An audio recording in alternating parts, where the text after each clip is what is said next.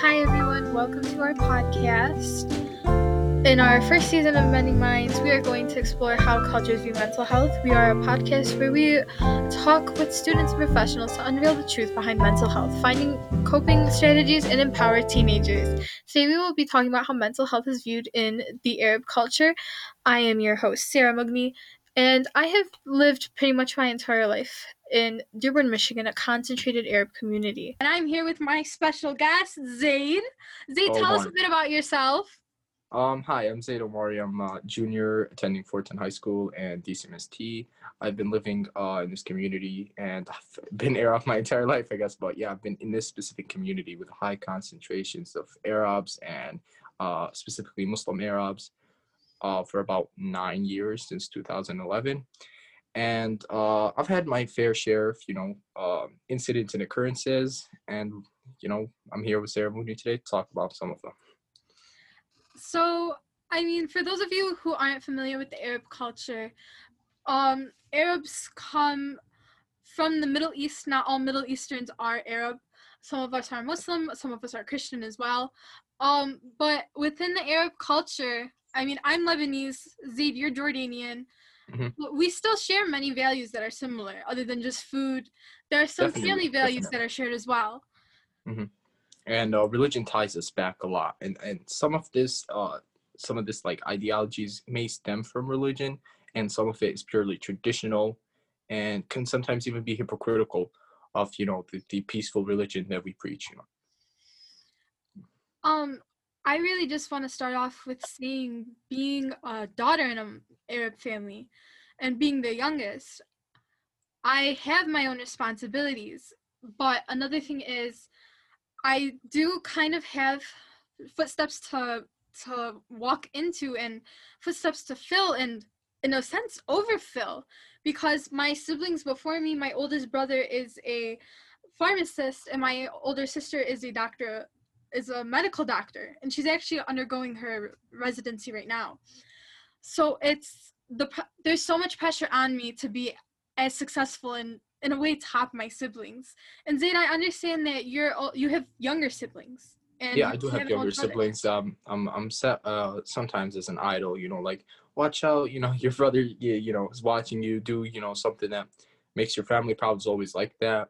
And like for example today right um my dad was like i was talking to your grandmother um she was telling me about you know how you're going to be a doctor she's so proud of you and all that. And it's just like uh, you know you have a very inter- connected uh family here in Dearborn. Everyone like knows even within your family eh, i mean extended family they know so much about you so much and uh it does put pressure on you sometimes definitely definitely I feel like there's a lot of comparisons that are made to your cousins, especially if you have cousins your age. I have two cousins that are in my grade. One goes to high school with you, Zaid, and then another one is actually in my high school. So, like, I have pretty much the same teachers as him. So, mm-hmm. there's a lot of comparison in our family of who's getting the best score on what test or who's going to get, like, the, like, a recognition or get accepted into a program or a club there's so much competition and comparison that it becomes so like you have so much pressure on you. And it goes beyond school too you know it goes into clubs the extracurriculars um uh yeah there's there's many things to count count in. Um another thing that is that my parents being immigrants and me being first generation in the country yes my parents my dad came here at a young age and he worked for to where he is now. He's currently an elementary school principal with a doctorate. But his value for education and success it's it's very very great. And i do feel that too and that is embedded in me in the sense of community as well. But it does get overwhelming at one point. Mm-hmm. Agreed. Well, my parents, um, my mom attended uni, you know, back in Jordan, and my dad, uh, he's been here for maybe 30 years. He, um, he has his own uh, small trucking company. He worked really hard to get, to, you know, started off as a cashier, at like um, at a gas station. You know where he is now. He has a small company. A small company, comfortable. He works his hours. He's, he's very comfortable now in his life, and they always have they have a very strong will towards working right and as soon as you know they they see that and even when their children aren't specifically lacking but if they feel like they are lacking or if they feel their children could be doing more they, they do definitely have that you know i worked hard to get here why don't you so partly there is you know uh, some sense to what they're saying but there could be a better approach that's that's what i believe there can And definitely be a better approach yeah. to it And that takes me to my next point, Zaid. Thank you for bringing that up. Yeah. I really, I mean, this happened to me yesterday at my own conferences. I have a B minus in physics, which happened due to the fact that I haven't really been attaining to my, to like where I'm supposed to be. But I'm still working for it. It's just that to my parents th- i'm a straight a student and to defer from that image for even a moment that auto- that automatically destroys my reputation of being a straight a student. And that does bring them to that to the point and they're thinking that whatever i do also represents them. And really in the arab culture um whatever one child does it or whatever one person in the family does, it creates an image for the entire family. It creates a Yes. reputation for the entire family. definitely the communal reputation here is massive you know it's it's unrivaled honestly i think compared to other places your um your family is interconnected with the community right which in turn puts pressure on you to represent your family right and so for as much good things as you do one bad thing could really you know derail all the good things that you've done you know it's Yeah. um there's an Ara- arabic idiom that says um you know the fault of a smart child this fault of a smart person are that of a thousand or like it's just it goes as, as far to show how much um mistakes are emphasized in um in the you know the, the one community one one wrong step and then it's all over. Really, yes definitely it's as if you're playing Jenga and you're taking the wrong block out and like everything falls. yes That's how it is with the good way to Arab family. It Mhm. completely 100% is. And that's why you're afraid to sometimes go to your parents and tell them about your issues, tell them about your personal problems, tell them about your struggles. Because to them, you're just a completely fine child. And Mhm. you have so much pressure on you to keep this image that you are X, Y, and Z Mhm. that you cannot defer from this image you cannot r- like you can't fray away from it for any moment in time because you are this image and you are stuck to this image for the rest of your life Right, right. It's like uh you're predetermined for this. You you're predetermined for this role. You um and you can never change who you are. yeah and that takes me to my next point is approaching parents about mental health in the arab community some of us are lucky where our parents actually look past the stigma of mental health Right, right. The stigma is, cra- crazy, honestly, in this in this uh in in the you know between Arabs in general, and it translates to this every community here as it you know doesn't stray far from Arabs overseas or anything like that. Uh, it's kind of disgraceful to to you know to have a mental issue, to uh have a behavioral disorder, anything like that would come off as uh, disgraceful. It's not. It wouldn't come off. They they don't view it from a medical standpoint. They view it as you did something that you know proposed that you're you're, yeah. you're in the wrong here. yeah You can't really blame your your genetics or you can't blame your um uh you know whatever happened to you, what traumatical situations happen to you, all that you can't. It's it's like the blame is on you automatically, and, that brings you know the Yeah. the reputation down that that we've talked about before the the disgrace that you would be to your family should you be. Sorry, you can go ahead, Sarah. Oh no, no, no. I, I, it's my fault for interrupting. No, it's okay. But I think that many people in the Arab community, they really, they don't understand what mental illness is. That it's not something that can be seen. It's something that you feel, and Mhm. I think that they connect mental illness with all those like psychotics that you see in the movies, and the media isn't displaying what mental illness truly is Mhm. because if I were to tell you I was depressed or if I was anxious, you can't you can't see that because you don't know how i'm feeling Definitely. yeah. I, I can i can hide how i'm feeling Mhm. it's really easy to bottle those things up and i mean just to come out and say oh i'm i don't think i'm all there or i don't think that what i'm feeling is supposed to be a normal feeling you're told you're literally getting watered down on your emotions like if Mhm. you were to tell your parents that you were depressed no you're just sad you're going to get over it Yeah. But Snap when- out of it. You know. yeah yeah and That's when those sad days just roll over into the next and into the next and you don't know what's making you sad Mhm. You just smile be happy how is it Yeah. that we're supposed to live being told how to control how we're feeling when you can't even control it ourselves hmm hmm There's definitely and then this this misunderstanding, this uh this you know wrong, uh very very wrong treatment to to these problems because they are honestly they are issues and problems. Uh, the, this the reason is it goes back to ignorance and a lack of awareness in these situations. and i believe that the that there is such a stigma. And because if you're mentally ill you're suddenly crazy. You have irrational thinking. You're going to murder somebody. You're a bad person all of a sudden. But really right and you're always in control of it. Um you know going to going beyond and going to get help you know that's that's extra that's that's fake that's not real you know you just snap out of it you know wash your face get a good night's sleep tomorrow you're gonna be all fine like it's just gonna disappear.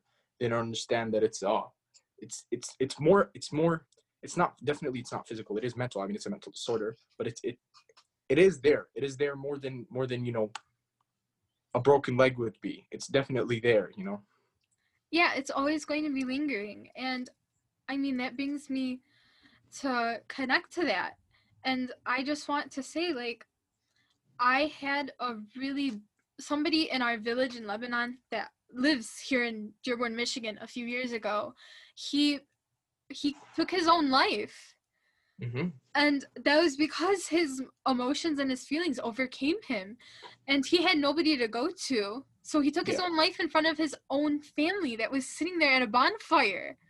And, and you see that is so ironic ironic. You just said he had nobody to go to and yet he killed himself in front of his whole family. You know an outside person would say well he had a family.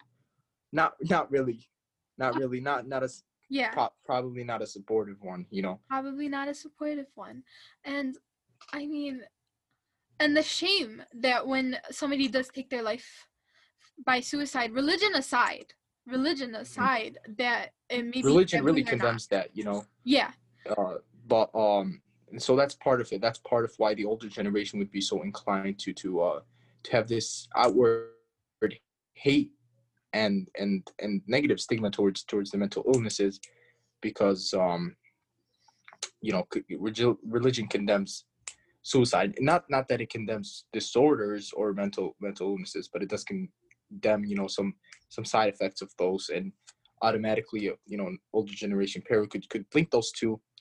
It is it is you know due to ignorance and lack of awareness and they would immediately be disgraced. And if someone were to take their life that reputation that we spoke of is gone you know? Yeah, and that that's what I want to talk about. I remember my parents telling me that the the the boy who took his life, he was around 17, 18. He was about to graduate high school actually later that year. He was a senior in high school. And when he took his own life, people didn't go to his funeral for him. Mhm. They went to For his family. for his family, for his parents. They Mhm. weren't there for him. And at that point, you could see the separation with how his family kind of disowned him. He was kind of an outlier. Although, yes, it is family. Yes, there is unity. There is community. Mhm. It's that he wasn't really part of that. It was just a biological bond, not a bond of love and emotion and feeling. Yes, yes, definitely. Uh, the, the lack of communication between uh, Arabic children and their parents is, is, is very elevated sometimes, and um, it's a combination of many things, not just the lack of communication, but uh, taking it one step at a time, and it, as a probable solution, you know communication would be a big one it'd be massive uh towards towards uh helping pe- you know children move over you know um not move over but step over this barrier of not being able to communicate their problems which which could lead to other problems such as the child you spoke Yeah. And I completely 100% agree with you, Zaid, because I think that this lack of communication is, even if you don't take your own life, you're not living your own life anymore. You're mm. living a life of an imposter. You're living a life of somebody of somebody else who your parents create like an image your parents created not who you are you can't grow into your own person and you feel so restricted because you have so many lingering thoughts in the back of your head. Like what will my parents think? That's the first question you ask every single time you make a decision. That's the one determining factor to every decision you make. And what would my community think of me you know? Yeah. like um one of uh one of my friends um well she's more of a family friend you know? And uh she she got divorced recently right? And she was trying uh after being separated for about a year or two years just trying to get back into a relationship. And you know the thought of the thought of like getting back into a relationship she'd always think you know what would my mom think now that you know i'm getting back into a relationship? What would my community think? You know it's it's very it's more interconnected than you could feel like they're really into your privacy into your business at times And even in the Arab household, there is a double standard for sons and daughters. I, a lot of kids our age, I'm a junior in high school, and so is Zaid.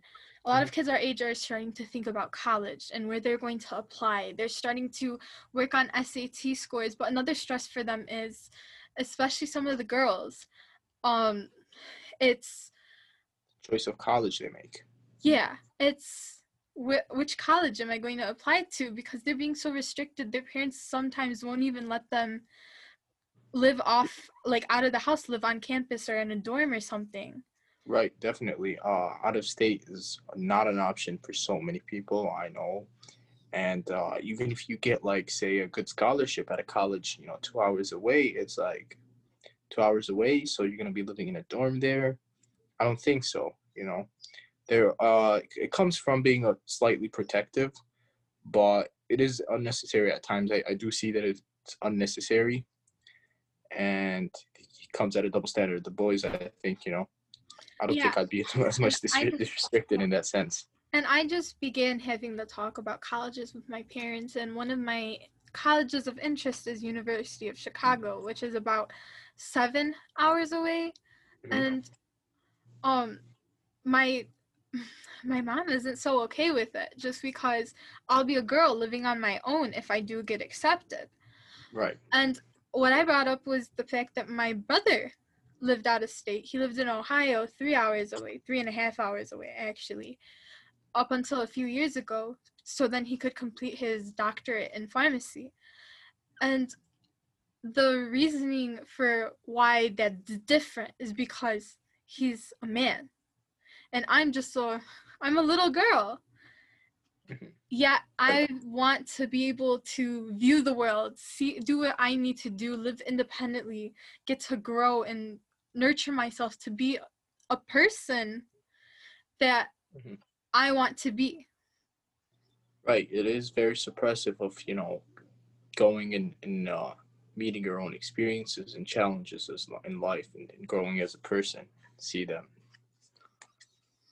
Yeah, and I believe I had this conversation with my AP Govs teacher that it is very common for some girls for their parents to not let them live out of the house when they go to college and to live in the house actually until they get married. Right, right, right. Many people, um, many girls are from their father's house to their husband's house, and that, that's really it. That's really it.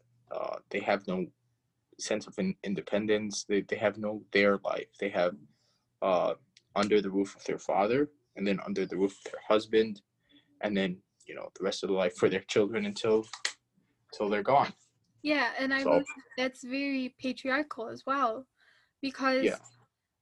it's like the woman is supposed to be at home all the time. They're Mhm. not supposed to go out, become independent, and they're supposed to be dependent on a man their their entire life. And.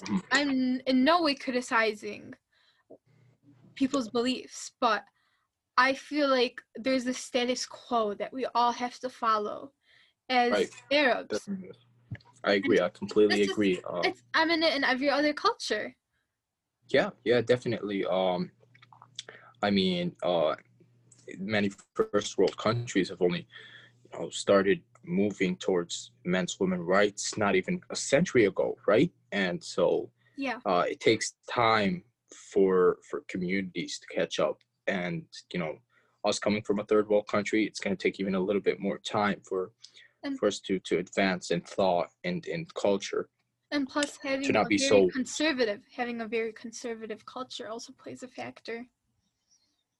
Yeah yeah being tied back to religion you know religion being thousands of years old that that that's all a determining factor in, in how fast you can progress how fast you can get over it. And um some families will definitely hold on to, tho- to those old practices and old traditions much more you know. And this all ties back to um, mental illnesses and disorders because it's uh it, it's the effect it's the effect of the community. It's the uh, the slow transition the acceptance it's all it's all interconnected And Zaid, I'm not sure if you know this, but as somebody who's had previous generation, my parents, my my dad actually grow mm-hmm. up in Dearborn as a teen. He came here when he was, I believe, 13, 14 years old, and mm-hmm. he came when Dearborn was only a.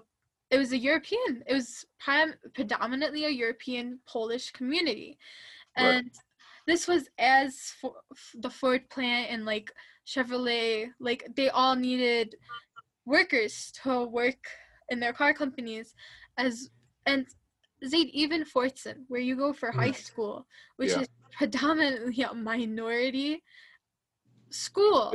Yeah currently It- yeah, it was. It had a lot of Caucasians and people of European descent that were populating it, and Right. it's so crazy how fast an area changes. And with an area changing demographically, that also it comes with a change of culture, a change of ideas, change of beliefs. Mhm. Yes, yes, definitely. Uh, Dearborn has grown, like you know, to be, um, especially East Dearborn. I believe East Dearborn even more.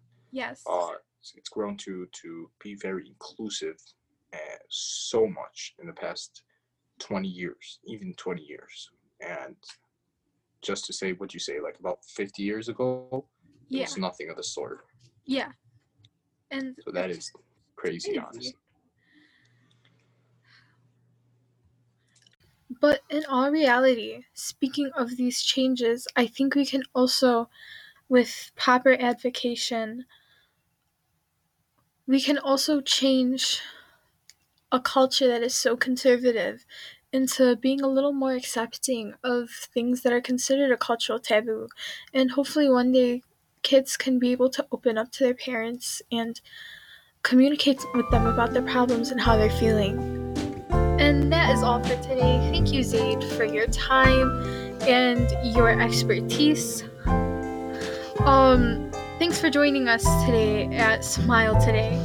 If you like what you hear, make sure to follow us on Spotify, Google Podcasts, and Anchor. Please remember that this isn't a professional advice. And if you seek further help, please make sure to consult a professional. This is your host, Sarah, and her very special guest, Zaid, wishing you all a wonderful day. Tune in again next week and remember to smile today.